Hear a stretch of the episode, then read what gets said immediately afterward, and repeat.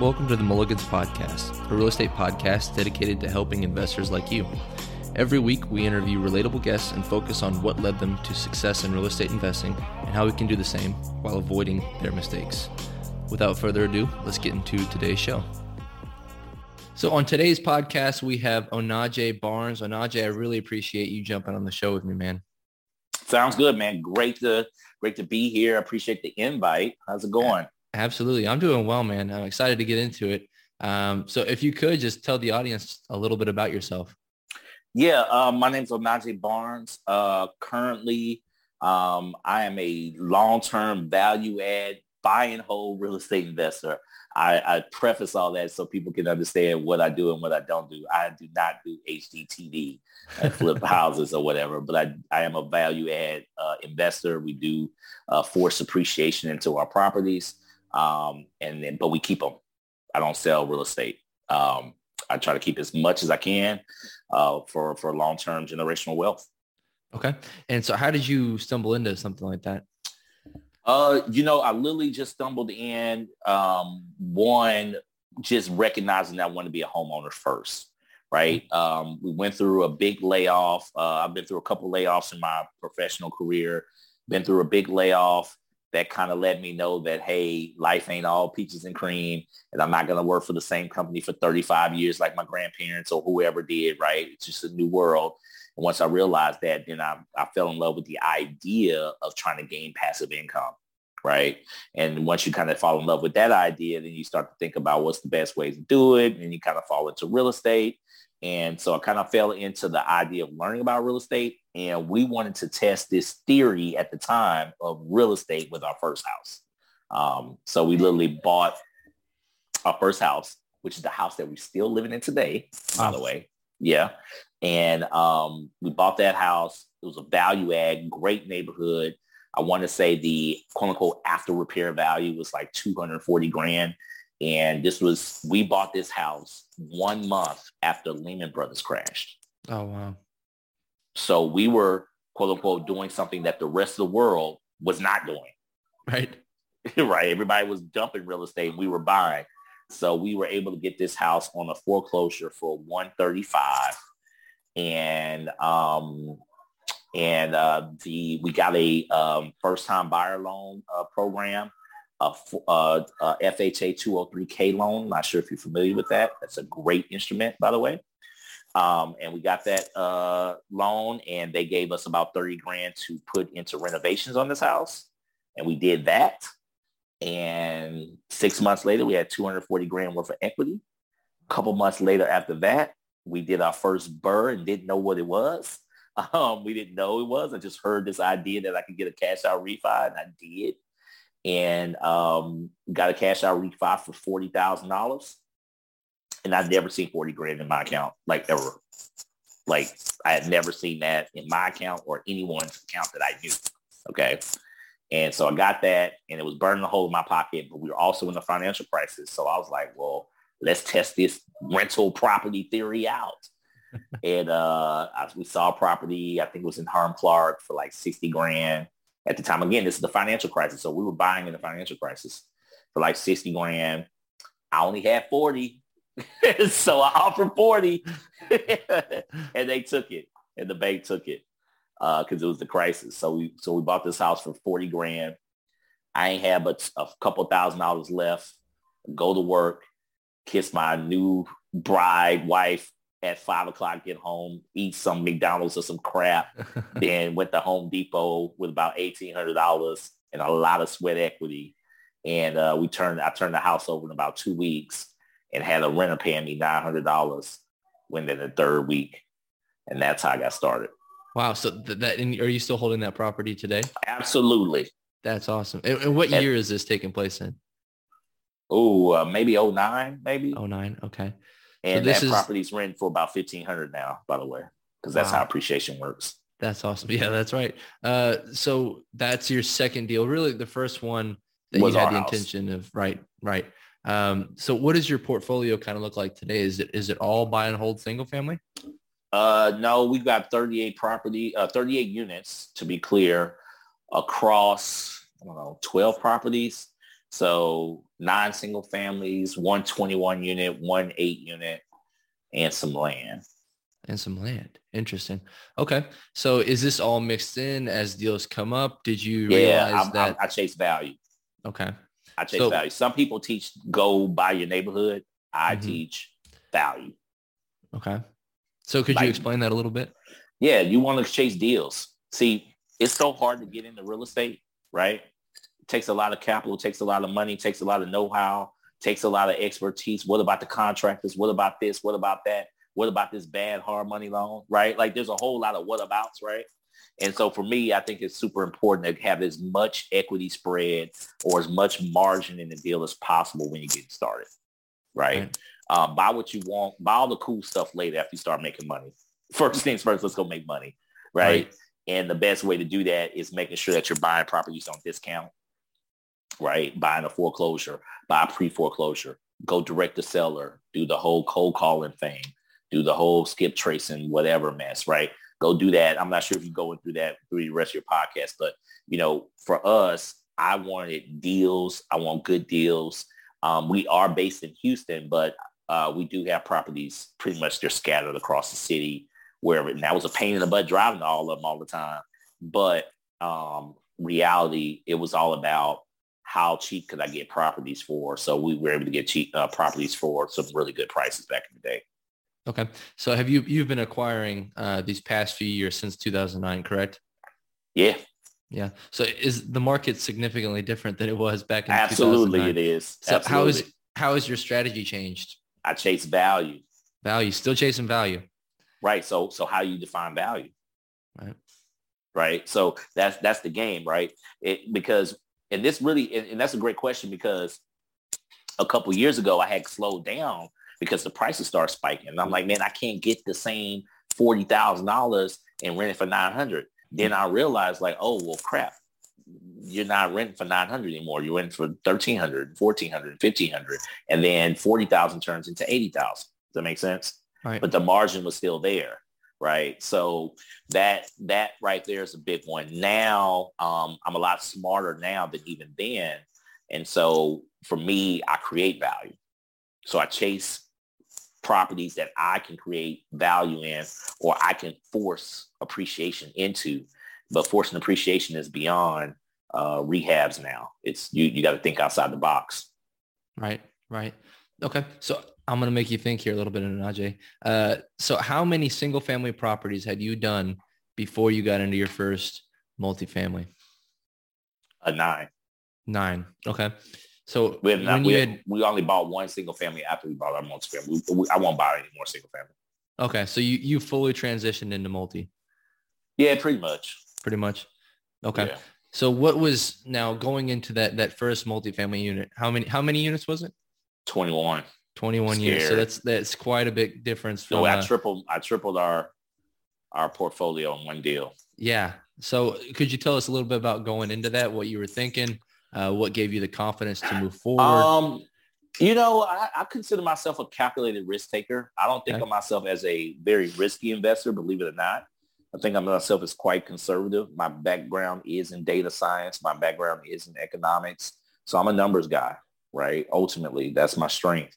Um, so, you know, for me, once I got my head around my mindset right, around mentally saying, okay, well, I'm just adding zeros and I'm adding numbers, then it really, really was about scalability. And once you, there's a certain point where once you start to get above five, six, seven properties, single families, scale systems start to come into play. You can't, you, you know, you can't have all your tenants calling your cell phone, this, that, and the other. You can't go fix all the leaky toilets yourself. You, you might have to have, handy. so I had to build systems. And reality, the only way you can build systems is actually with scale. Okay. Okay. Um, so that first 21 unit, well, how did you finance that? Uh, I went uh, normal bank financing. Well, let me back that up. There's a lot of ways to finance property, right? Um, I'm actually kind of jumping into the lending space these days. Uh, lots of ways to find money. Uh, for us, I didn't know nothing about commercial financing. And this is commercial. Anything above four units is commercial, by the way. Um, that's commercial. Everything under under four is residential. Okay. Commercial financing don't have laws. okay. They don't have uh, uh, Dodd Frank. They don't, have, they don't they don't have a whole lot of stuff that protects you as a consumer. So I didn't know a whole lot about commercial financing. I didn't know that you couldn't get a 30 year note unless you're with Fannie Mae or Freddie Mac, right? right?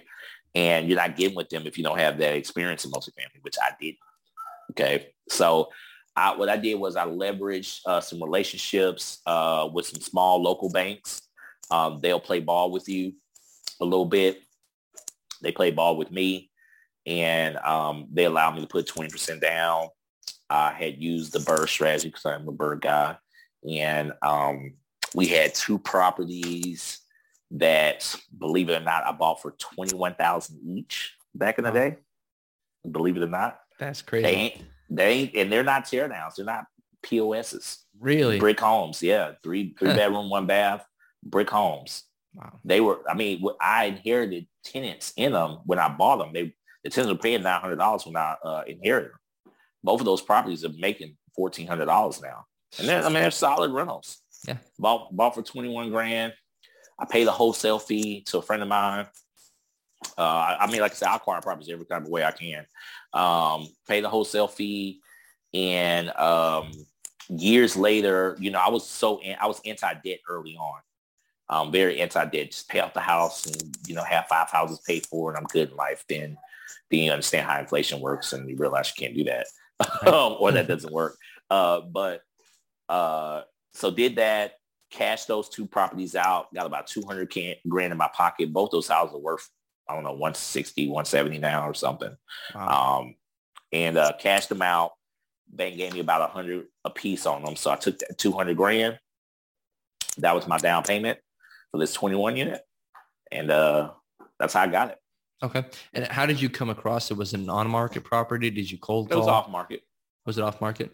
Yeah, I just I'm a hustler, man. I mean, I, will say this, you know, I won't say I'm a hustler, but because I don't do a whole lot of the wholesale direct to seller stuff anymore. That's that's too much work for me. Okay. Um, but uh, I, I do connect with a lot of wholesalers. So I actually found this one like on Facebook Marketplace. I'm pretty sure. Really? Yeah, but this was when Facebook Marketplace was really kind of popping off. Like this was I mean, it was three years ago, but it wasn't nowhere near as busy as it is now. Like it was in a Facebook group, I think, and nobody had responded, which was crazy. Like they had that a listing crazy. for it. Well, because it's different now. Like yeah. multifamily's all the rave. When I was coming up, multifamily was like, man, be careful because you're sharing walls, lower tenant quality, all that kind of stuff, which is all true, by the way. Right. Uh-huh. so, uh, but multifamily is all the hot stuff now, right? Uh, but but back then, I mean, again, this is like three years ago back then it really wasn't so hot. So yeah. I was able to uh, kind of get it. And nobody had responded. I followed up. I mean, it took us about, I mean, it might have took us about five months of going back and forth, negotiating, bank, closing. So it, it definitely took a while. I mean, it wasn't no easy transaction, but got there. Okay. So after you locked it up, did you have to, uh, what kind of rehab did it need? Yeah, I mean, it was sold out.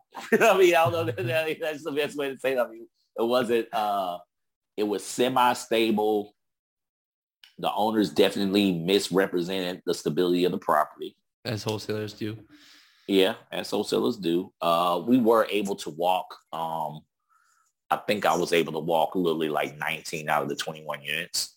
Um, and it had some decent bones to it, which I liked. Uh, like the flooring was uh, porcelain tile was there and was decent, and so I liked that piece to it. Um, but uh, yeah, I mean, we went unit by unit, which is not necessarily what I would recommend or I would do again.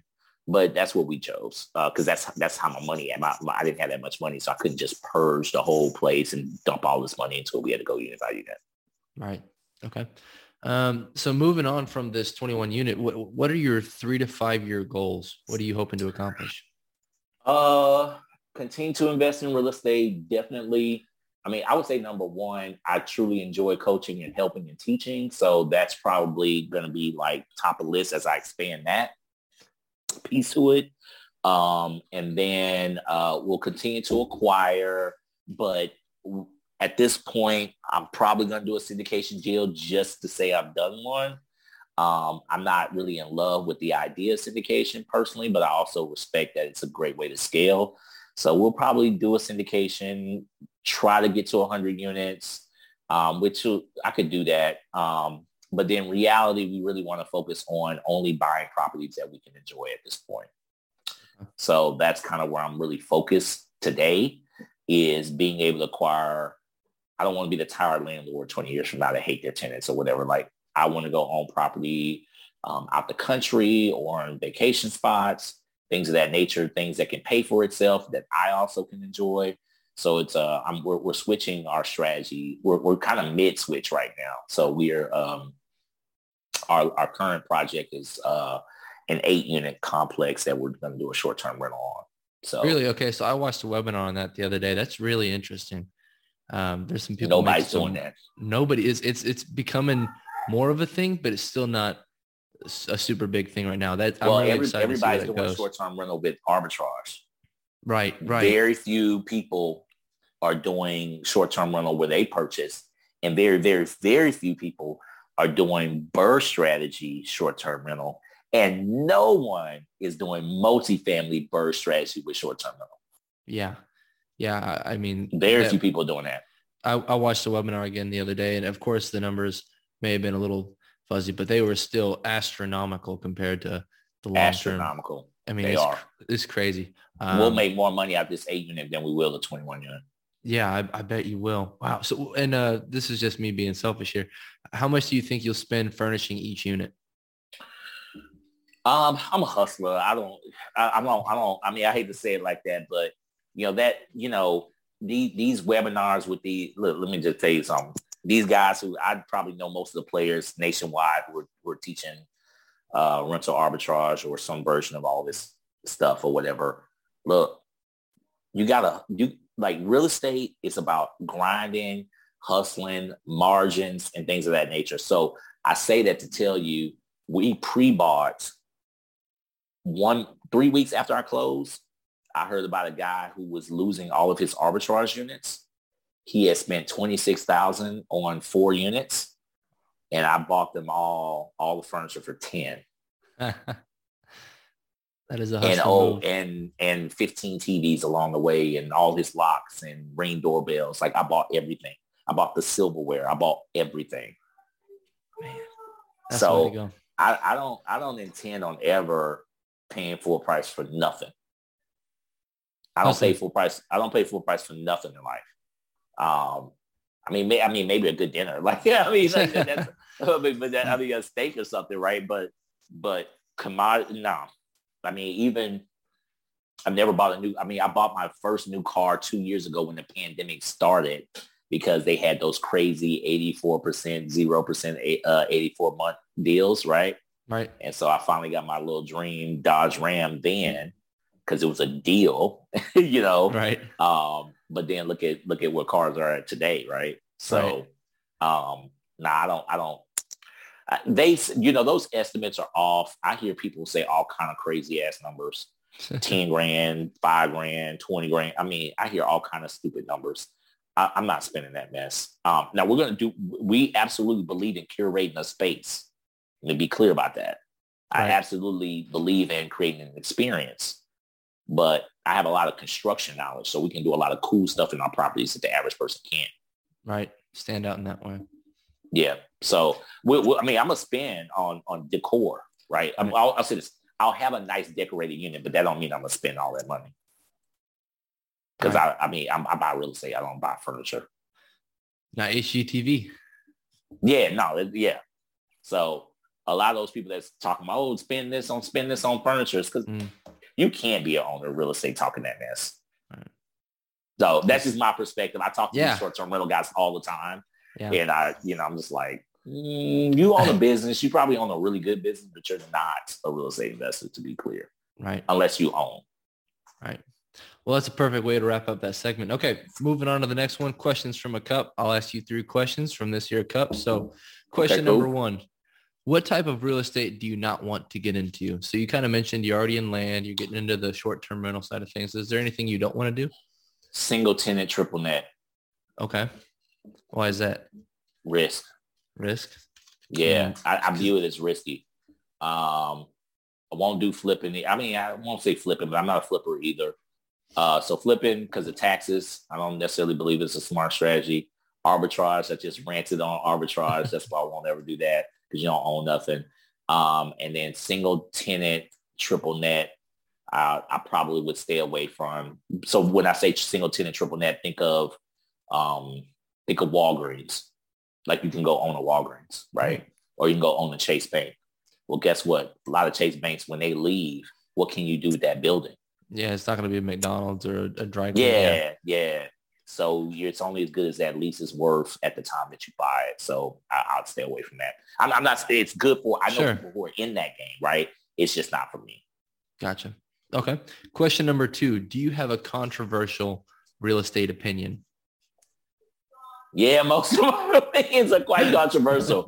uh, I'll say my current controversial opinion that's probably current to today is, as I mentioned earlier, I don't really like syndication. Um, it works for the sponsor. It typically doesn't work for everyone else, and they're too uninformed to know that. So um, I like the idea of burn my way up myself um, and building my own portfolio. I don't want to have to answer to nobody. I don't want to be on investor calls. I don't want to ask. I don't want people calling me about where they money at. Um.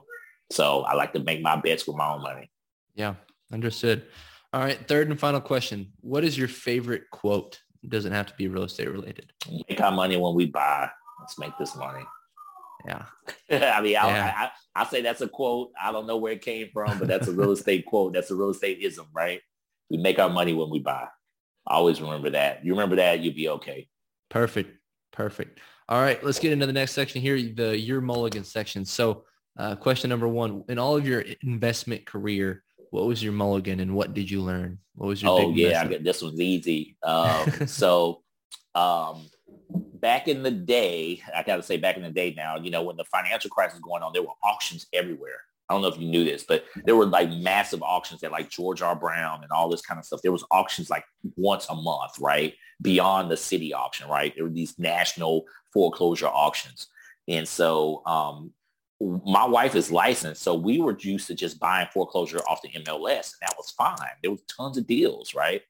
And um, I found myself at a public auction, and um, you know, the auction, you know, you had to go drive around these houses. So I went to the auction with about five houses on my list and the auction goes and the auction starts. And Have you ever been to auctions? Auctions are emotional. Things move fast, right? That's how they get the price up.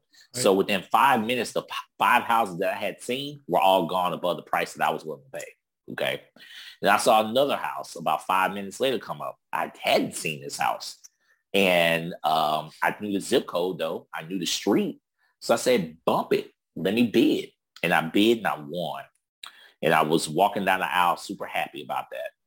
And a uh, older uh, veteran grabbed me. He said, hey, did you see that house? I said, no, but I saw the picture up there. He said, well, uh, you know that house burned down? And I was like, no, because I just bought this for a non-burned down price. so non-burned down price. so I uh, drove, jumped in my car, didn't even get the keys, didn't even sign the papers. I drove over there. It was still in the morning.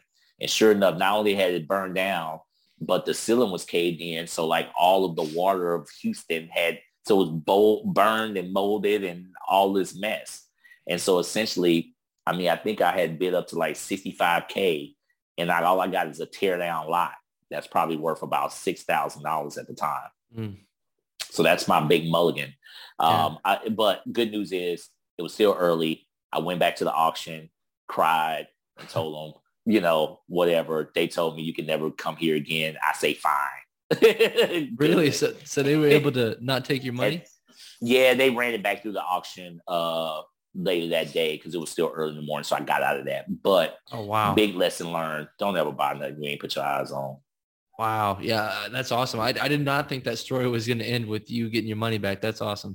Uh, yeah, I, I, I haven't really, really lost uh, a lot of money. And that's my big mulligan. Mm. Um, yeah. we made a lot of mistakes in rehab and all kind of other stuff or whatever. I've been burned. I've got all kind of crazy stories, but uh, that that's my big lesson to a lot of people. I try to tell them. Yeah, that's great. So it seems kind of straightforward, but is there a system or rule you put in place to prevent that from happening again? Yeah, I mean, hey, don't, don't buy nothing that you ain't never seen, right? Like that, that, I mean, that's that's a pretty good one. Um, but I would say a system and rule in general. I tell people always have multiple exit strategies. Mm-hmm. Don't fall in love with one way of exit, exiting, right? I think you can get in trouble. Markets change. Know how to pivot, right? If you're in the flippers market or whatever, you know, I, I don't flip million dollar properties because you can't rent them out, right? right? And cash flow, right? You see what I'm saying? I, I, I got to make sure I have multiple ways to get out of a property just in case something happens that I can't anticipate because none of us have a crystal ball. Right. I need to be able to get out. Right. Or at least pivot and, and, you know, make some money or whatever. Exactly. So for those wanting to be where you are currently, what piece of advice would you give them and what should they do first? Uh, piece of advice is get educated, um, but don't over educate to the point where you're mm-hmm. not shooting your shot. So there's a certain point that you got to find. We all have to find it, right? Where education meets action. Education meets action. You don't want to do too much action too fast without the education. So right. find your point. Um, and as far as getting started, know where you're starting at, right? Know what your financial position is uh, from a cash flow perspective, from also from a uh, from a um, wealth perspective, and then know where you want to get to, and then chart a course. First thing is where you at today. Second thing is not the course, but where you want to end up. And then the last part is finding the course. Think of it like this on Google Maps. Google Maps, you, you, you want to go downtown, it actually asks you where you're starting at first. Mm. Then it says where you want to go, right? Then it actually gives you three to four options on how to get there. And that's the beauty of, of wealth and, and things like that. It's not one way to skin a cat. There's multiple ways to get there, but be clear about where you want to go. I like that a lot. That's good. I hadn't heard that before. Did you come up with that? Yes. Yeah. That's like that's that. that's one. Oh, Najee original. Yeah, that's an Onaje original right there. I like that. Well, cool, man. We appreciate you being on. Um, I'll go ahead and close you out. So what is what is one thing that you would like the audience to know about you that we didn't get the chance to talk about today? Uh, you know, I, I, I big on using my skills. I mentioned earlier, like I'm big, uh, my background's in data science, data analytics. I use that in uh, my real estate career in various ways and whatnot. So, you know, this is kind of like about me, but also suggestion for people. Hone in on your skills. Don't try to copy someone else's talents because they're not yours, right? right. Find, find, your talents for you and figure out how you can use that in real estate, right? So if you're a people person, right, then you might be able to good at talking to people, right? So find out what you're good at. We're all good at something, right?